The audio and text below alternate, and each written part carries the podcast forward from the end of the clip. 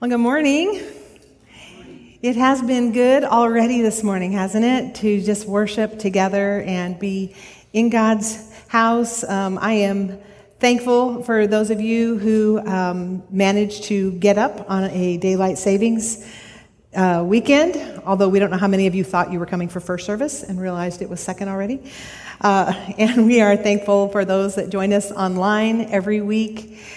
We love that you're out there. Um, you know, every week we have a worship arts team and a production team that they give 100% for us to have the worship environment that we have and they inju- they just adjust things that we never see. They've got dials and knobs and they're adjusting that volume. They're making sure the online goes out, uh, just the right mix. And so I appreciate that we got to hear from Pastor Brad or uh, Pastor Wade this morning. He and his tech team, we don't really ever get to see them because they're up in that production booth, but we benefit from what they do every week. And so thank you for everything that you guys do. Your heart to serve the church and just to see Jesus lifted up through your efforts. We appreciate you. Yes. So, this morning we are going to continue in our sermon series, A Fresh Start, highlighting stories in the Gospel of Luke. The great thing about a series is that it allows us to build on the ideas and the insights and the new information that we get from week to week. And it helps us to broaden our understanding of Scripture.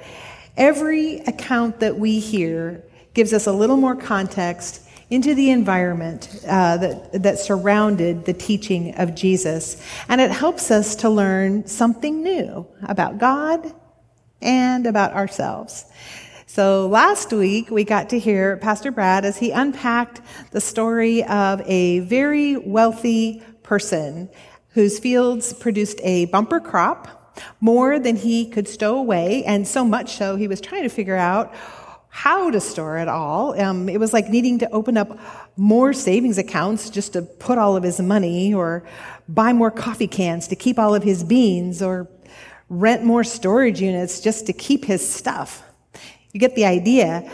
And it's not that having that wealth was wrong or that he had put some into reserves. It was forgetting who was really the Lord of those fields, who blessed that crop and his life was all about thinking about himself. In fact, he even said to himself, You have enough stored away for years to come. Now, take it easy. Eat, drink, and be merry.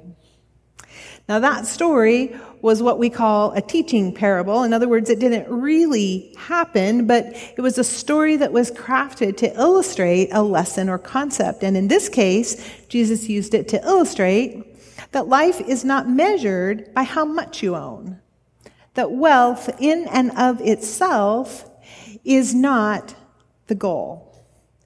Now, the original question is interesting because the comment from the crowd was they wanted Jesus to respond to how the family inheritance was being divided.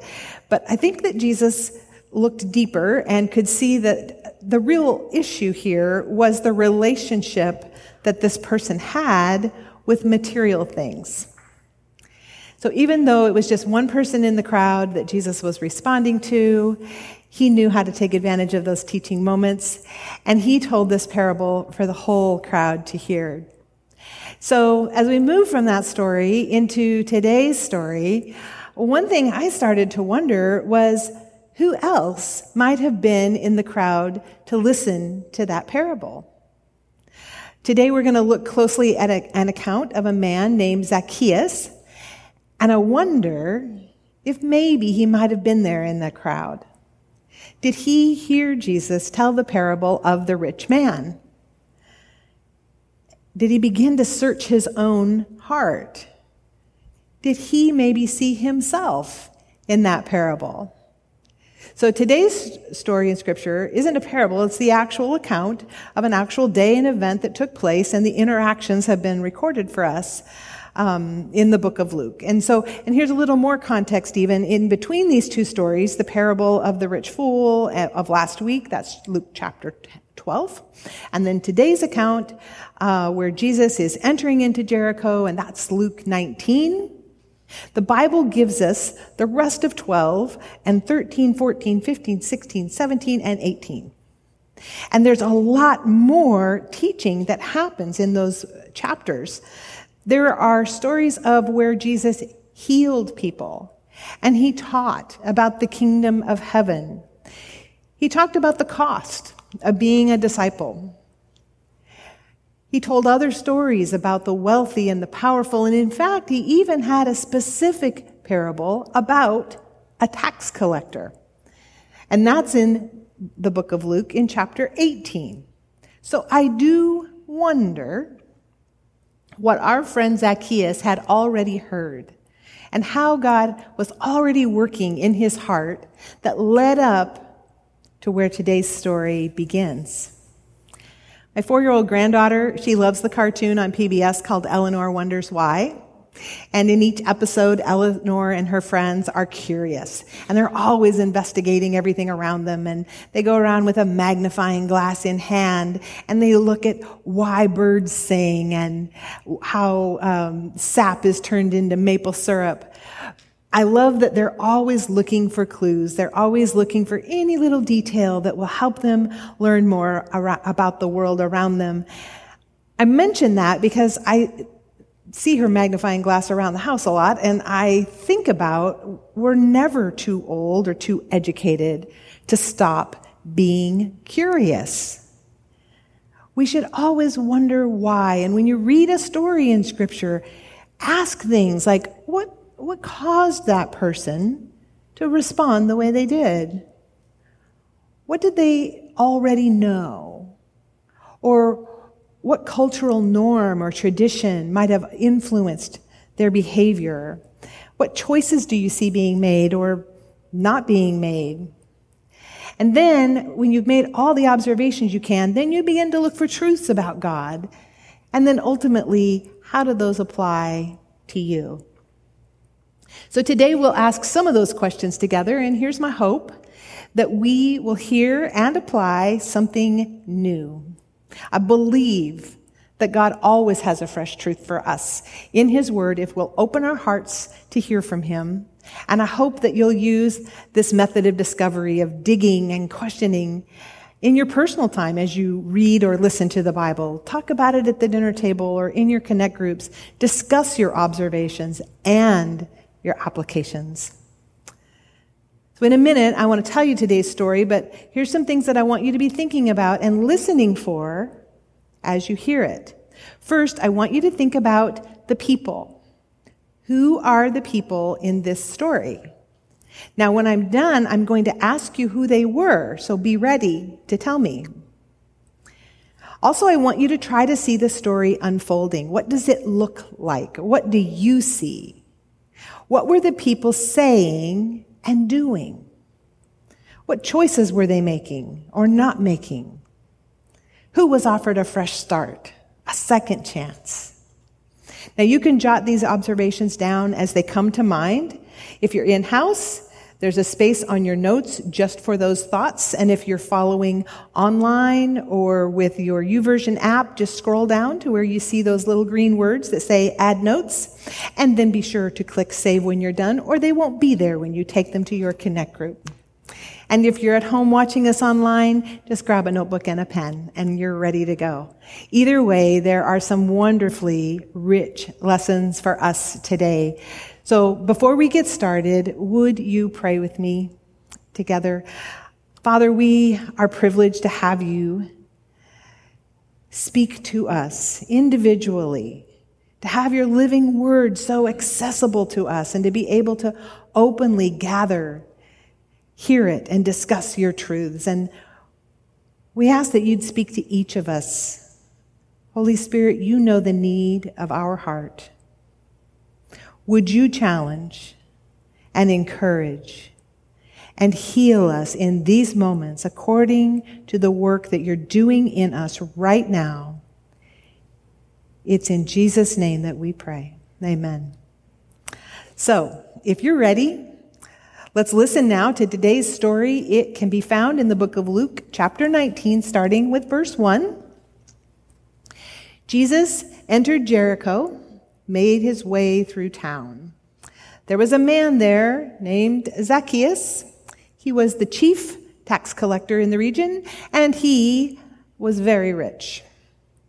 He tried to get a look at Jesus, but he was too short to see over the crowd. So he ran ahead and he climbed up a sycamore fig tree beside the road, for Jesus was going to pass that way. When Jesus came by, he looked up at Zacchaeus and he called him by name. Zacchaeus, he said, quick, come down. I must be a guest at your house today.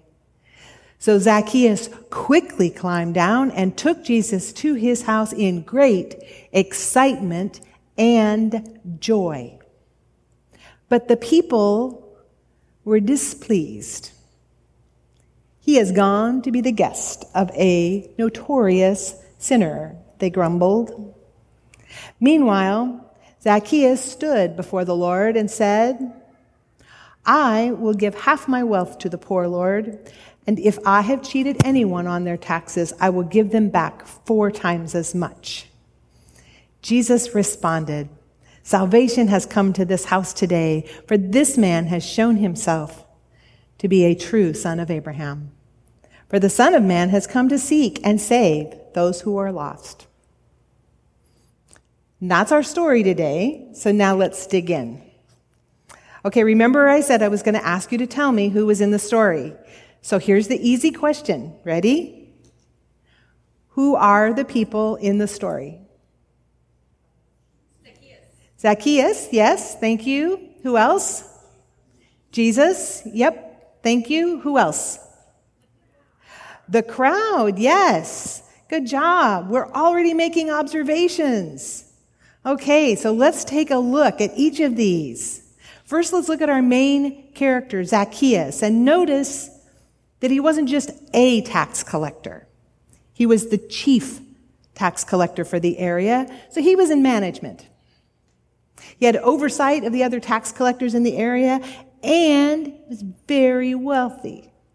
So here's a guy you would think who didn't need anything from anyone. He was the kind of guy from the parable last week. He had everything he needed and then some. He had power and he had wealth except something must have been stirring in his heart. Because unlike the other guy in the parable, he doesn't show up in this story content to just let Jesus pass by. He doesn't prop his feet up and just live the eat, drink, and be merry life. Interesting. So, why does he need to see Jesus? Now, he wasn't asking for a meeting. You might have heard about the man named Nicodemus. He was a religious leader of the day. He wanted to meet with Jesus. Of course, he went at nighttime where no one would see, but then he got to ask all of his questions. He wanted a conversation. And it wasn't like the woman who was healed just by touching the hem of the robe of Jesus. He was not pressing in for a healing touch. No, Zacchaeus just wanted line of sight. He wanted to see him. Don't you wonder why? And why was it worth seeing him if he had to climb a tree? I don't know how many of you have ever seen a fig tree. My grandmother used to have some in her backyard, and it was one of several trees that she had out back.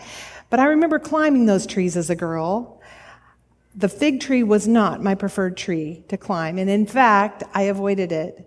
And I'll tell you why, because while it's true that they have lower branches to climb on, those branches have little fruits on them. And those little fruits are sticky. So when I hear that this wealthy person in his probably fancy, expensive Armani robe took off and ran and then climbed up into a sticky tree just to see him? Well, that doesn't make sense to me. I've got questions. How come he didn't push his way to the front of the crowd? The story mentions his limitation that he was short, but I just wonder if his height was the only thing that kept him back. You know, the name Zacchaeus means pure. And that's a stark contrast to the reputation of a tax collector. If the other people in the crowd knew who he was, and it seems like they did, they were certainly not going to invite him into the circle. So he didn't have friends. It sounds like a lonely life, really. All the material wealth he could want, power and position, but sad and empty. People avoided tax collectors like lepers. And maybe that's why he just kept pursuing wealth, hoping that eventually it would fill that giant empty space inside. But all the while knowing that he was moving further and further away from being pure. But for Zacchaeus, I think his world changed when, when Jesus came by. When Jesus looked up at Zacchaeus sitting in that tree and called him by name, I think he so earnestly wanted to be seen, to be known, and to be called not by his title or his reputation, but by name. Zacchaeus, come down quickly. Jesus said, I must be a guest at your house today. And Jesus was honoring him by going to his home. And Jesus said it for all to hear. Can you imagine what was going through Zacchaeus' mind at that moment as he climbed down and he took Jesus to his house with great excitement and joy? Something was happening in that moment. Was his heart racing? Listen, here's what didn't happen. Zacchaeus didn't say, um, give me a 20 minute head start just to clean up. You know, just tidy up a bit, close a few doors that I really don't want you to have a look at yet in those rooms, or toss out a few ledgers, maybe things I'm not see, ready for you to see yet, not so proud of. Then at least probably the front room's okay. No. His encounter with Jesus in that moment filled him with so much joy that nothing else mattered. Just inviting Jesus in. There's something about being in the presence of Jesus. He worshiped, he confessed, and he grabbed a hold of that second chance, and he was free. In fact, his response, as scripture records it, was very much an outward expression of what had just happened to him on the inside.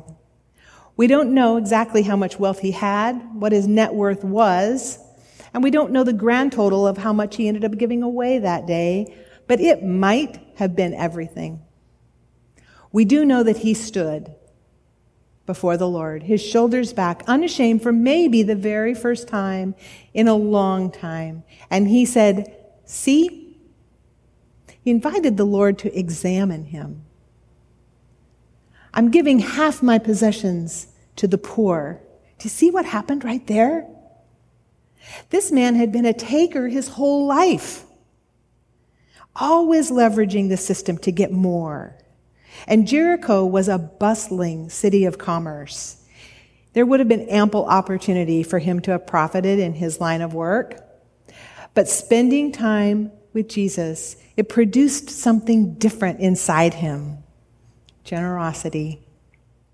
And then Zacchaeus goes on to say, and if I have cheated anyone, actually, if you look at that phrase in the original language, it's better translated since I cheated.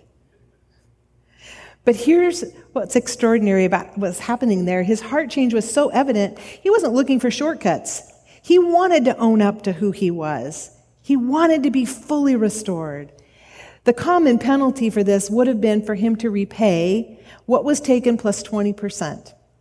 In the Old Testament law, according to Moses in Numbers 5 7, it, it says this They must confess their sin and make full restitution for what they have done, adding an additional 20% and returning it to the person who was wronged. But Zacchaeus willingly imposes the greater penalty, more like what the law in Exodus would have imposed for robbery, saying that he would repay four times what he took. I think that's a pretty good indication that he knew his heart posture when he was collecting taxes. And mathematically, these statements that he made, it could have left him with nothing. But he already knew that all that the material wealth that he had had left him empty. Now he was full. He had joy and he was pure again. His faith had established him as a son of Abraham. And I found one more thing in this story interesting. You might have already found it and written it down in your notes, but the act of Zacchaeus giving his wealth, it didn't save him. That's important because Jesus did say salvation has come to this home today, but it was because of his attitude and behavior. He had demonstrated the heart change of encountering Jesus and had become a spiritual son of Abraham. It was not salvation by works. It was seeking and accepting Jesus that brought his salvation. His generosity was simply a response to being changed. It was his worship.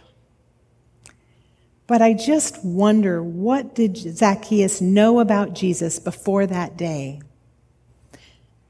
And I wonder why he couldn't get to him the way everyone else did.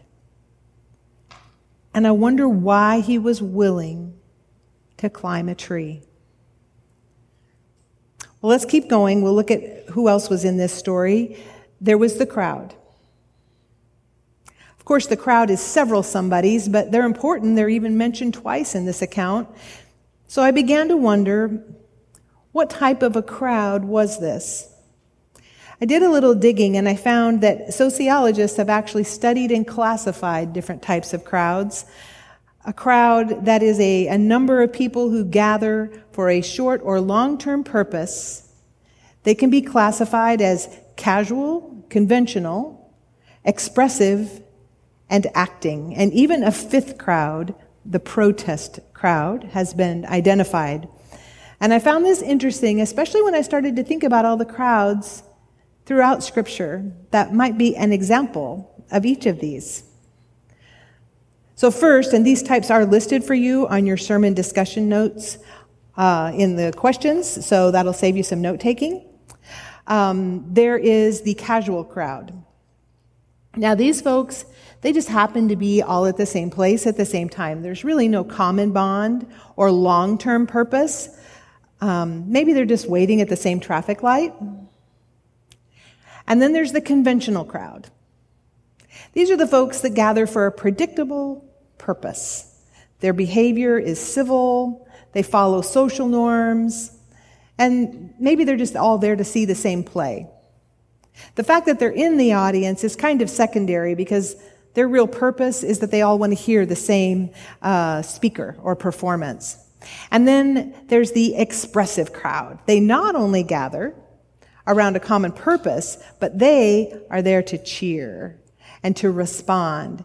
To be part of the crowd is an important, important point to them in their experience.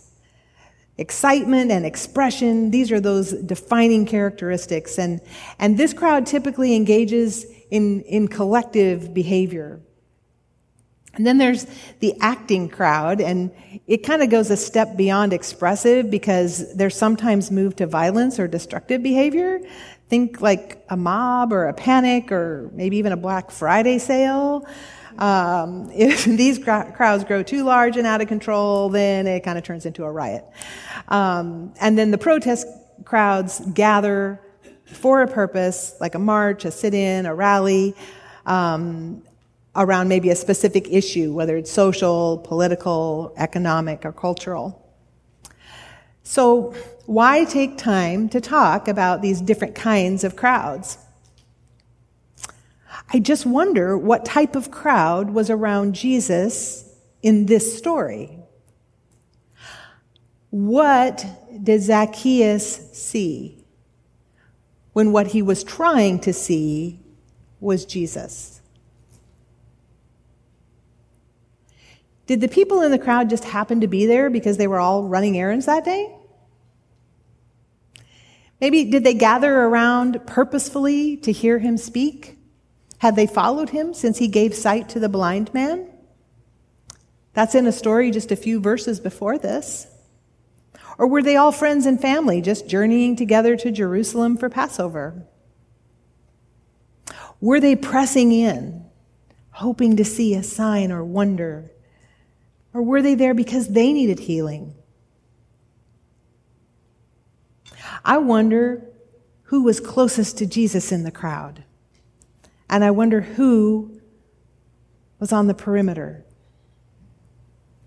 And I wonder where the disciples were. The crowd is important because here's the deal we know that Zacchaeus was passionate about wanting to see Jesus. And yet, scripture tells us because of the crowd, he could not. Now, there's a couple of options here. Maybe he chose to not even approach the crowd. He knew he wasn't liked, and maybe he couldn't handle the whispers or the jeering. Maybe he didn't like who he was, but he didn't want to identify with who they were either. Were they acting violently? Did he not feel safe? And I'm sure you're thinking of things too for your notes as to why. But I've also wondered why nobody saw Zacchaeus and helped him to see Jesus. I've wondered why he didn't try to just push through. He was clearly influential and he could have afforded to arrange a meal and invite Jesus. And yet it was a better option to climb a tree. Did they stand so close together that they kept him from Jesus? Or did they just not notice that he wanted to be closer? In your notes, it says either Zacchaeus chose to not approach the crowd, or the crowd chose for him.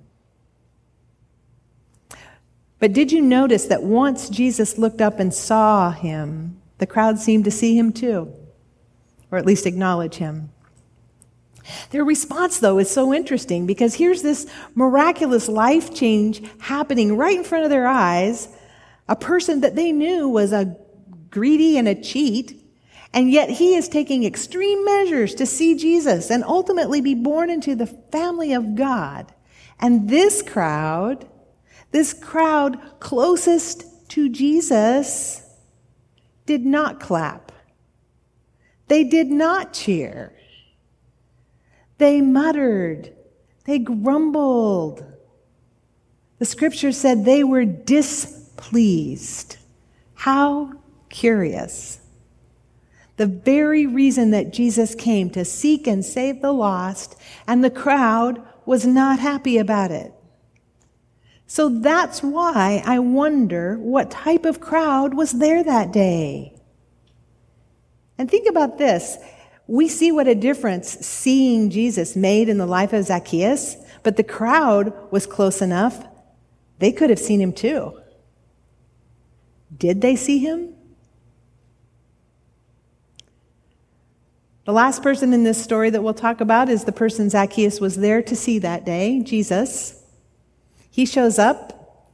He's headed through town on mission. It seems he was always healing and teaching at every opportunity, and at this point, he often drew a crowd of one sort or another. We don't know from the story if he was planning on staying in Jericho that night or if he was just making his way through town. We know that he was headed to Jerusalem. We know his disciples were with him. And we know that there were enough other people around him that prevented Zacchaeus from seeing him. So it might have been noisy or busy or congested. It seems like Jesus was on a predictable path because Zacchaeus seemed to know which tree would give him the vantage point that he needed. And it's possible that Jesus was talking or laughing or teaching as they traveled on this path. But when Jesus looked up and saw this grown man in a tree, he took the time to call him down by name when no one else acknowledged Zacchaeus. Jesus did. His demonstrated faith, his brand new life, it mattered to Jesus. In fact, Jesus ultimately declares that this, this is why, this is why he was here to seek and save those who are lost. So, even though the story reflects that Zacchaeus was hoping to just see Jesus, he honored Zacchaeus by going to his home to allow him to come clean with his past and to be restored. It's customary for the priest to be the one who declares when a person was truly cleansed. Um, example, if you had leprosy. Well, Jesus makes a declaration here in true priestly fashion, not just for Zacchaeus to hear, but for anyone who might have followed along and were close enough to watch this scandalous dinner unfold. He bears witness to the heart change in Zacchaeus, and he declares that he indeed is a spiritual son of Abraham. Well, that's a nice history lesson, you might say. But is Jesus still in the business of declaring a fresh start in people's lives today? Does he still see us and call us by name? Will he st- still look beyond a person's past? Will he look past my past and see and call me to a better future? Yes. And he will do it regardless of what the crowd says. He does it for the notorious sinner and he does it for the everyday sinner. And if that's where you see yourself today in this story, here's what you need to know. Jesus sees that you got out of bed. You're here today in the midst of pandemic concerns. Maybe you logged in online, you found us on Facebook or YouTube, but you're here somehow in this moment because you needed today to see Jesus. And you need to know that He sees you. In fact, He has been waiting for you.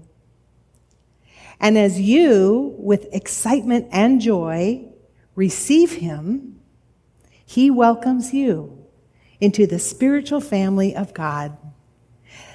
There isn't a more important moment in the whole kingdom of God than that. If that's where you find yourself today, I hope you'll reach out and grab a card from the seat in front of you, the purple one that says next steps. Grab it and hang on to it.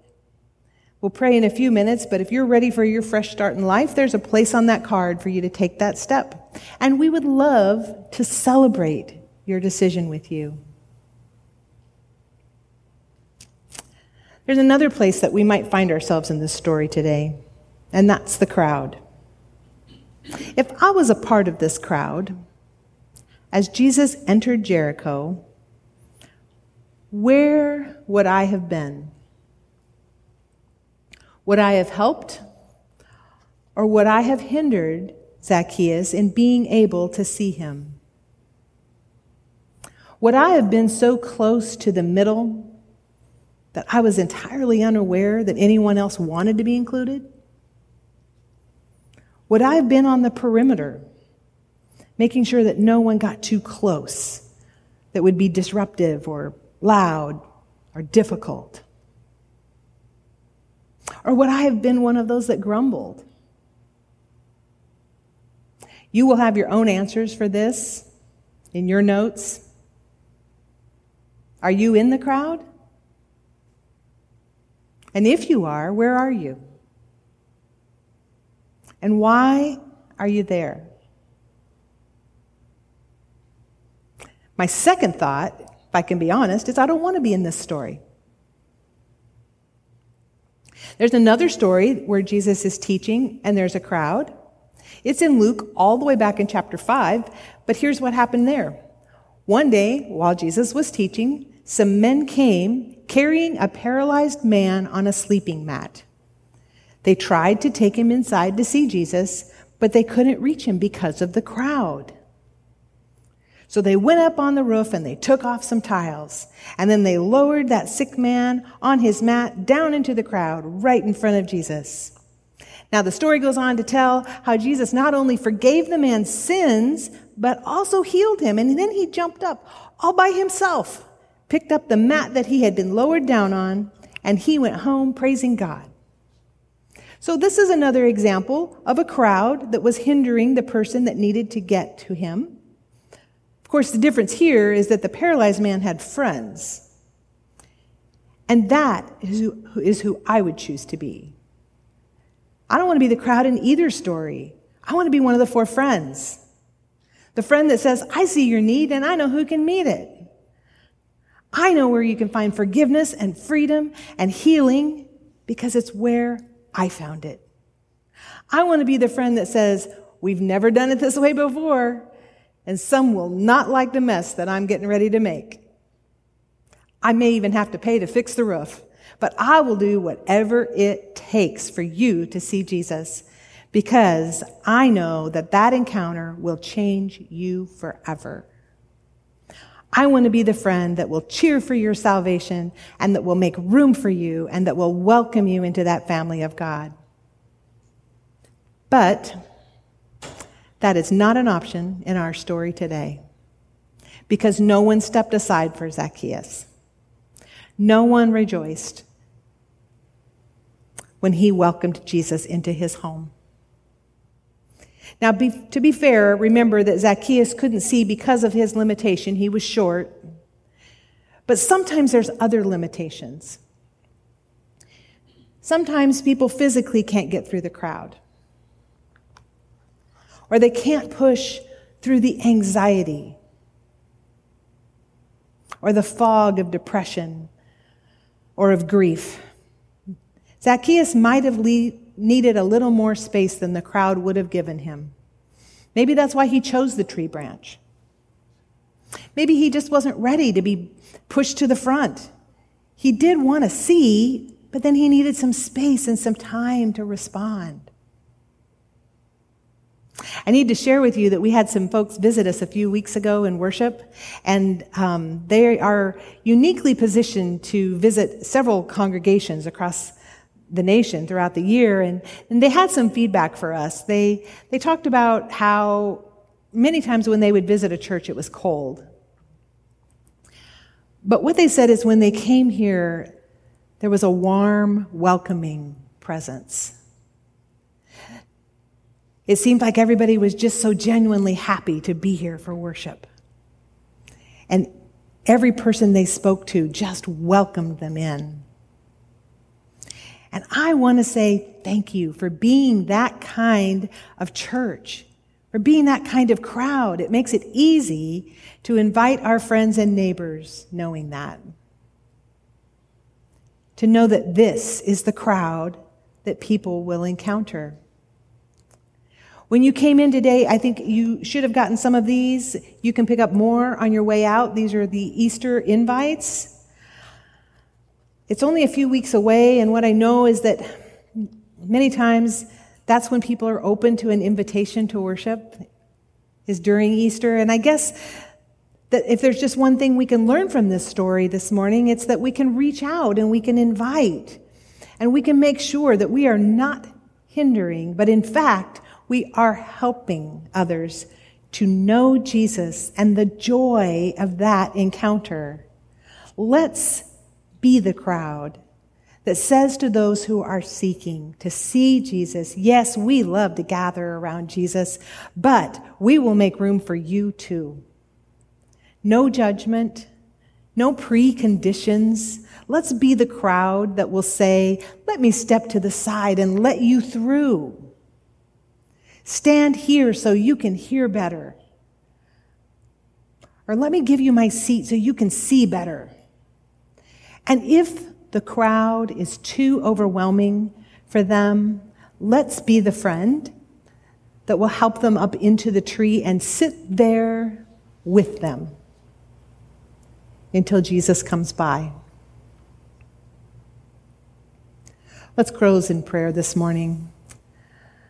Father, our hearts are so full of gratitude as we think of how you have saved us.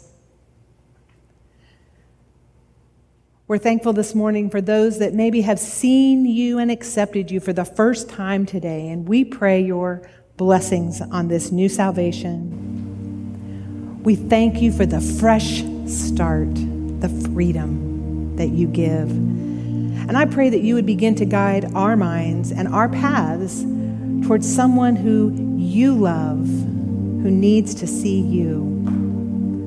I pray you'd Help us to see how we can not just drop off an invitation, but how can we be a friend? Thank you for your living word and for speaking through it to us. Continue to show us how we can reflect you well in our day to day lives. And it's in Jesus' name that we pray.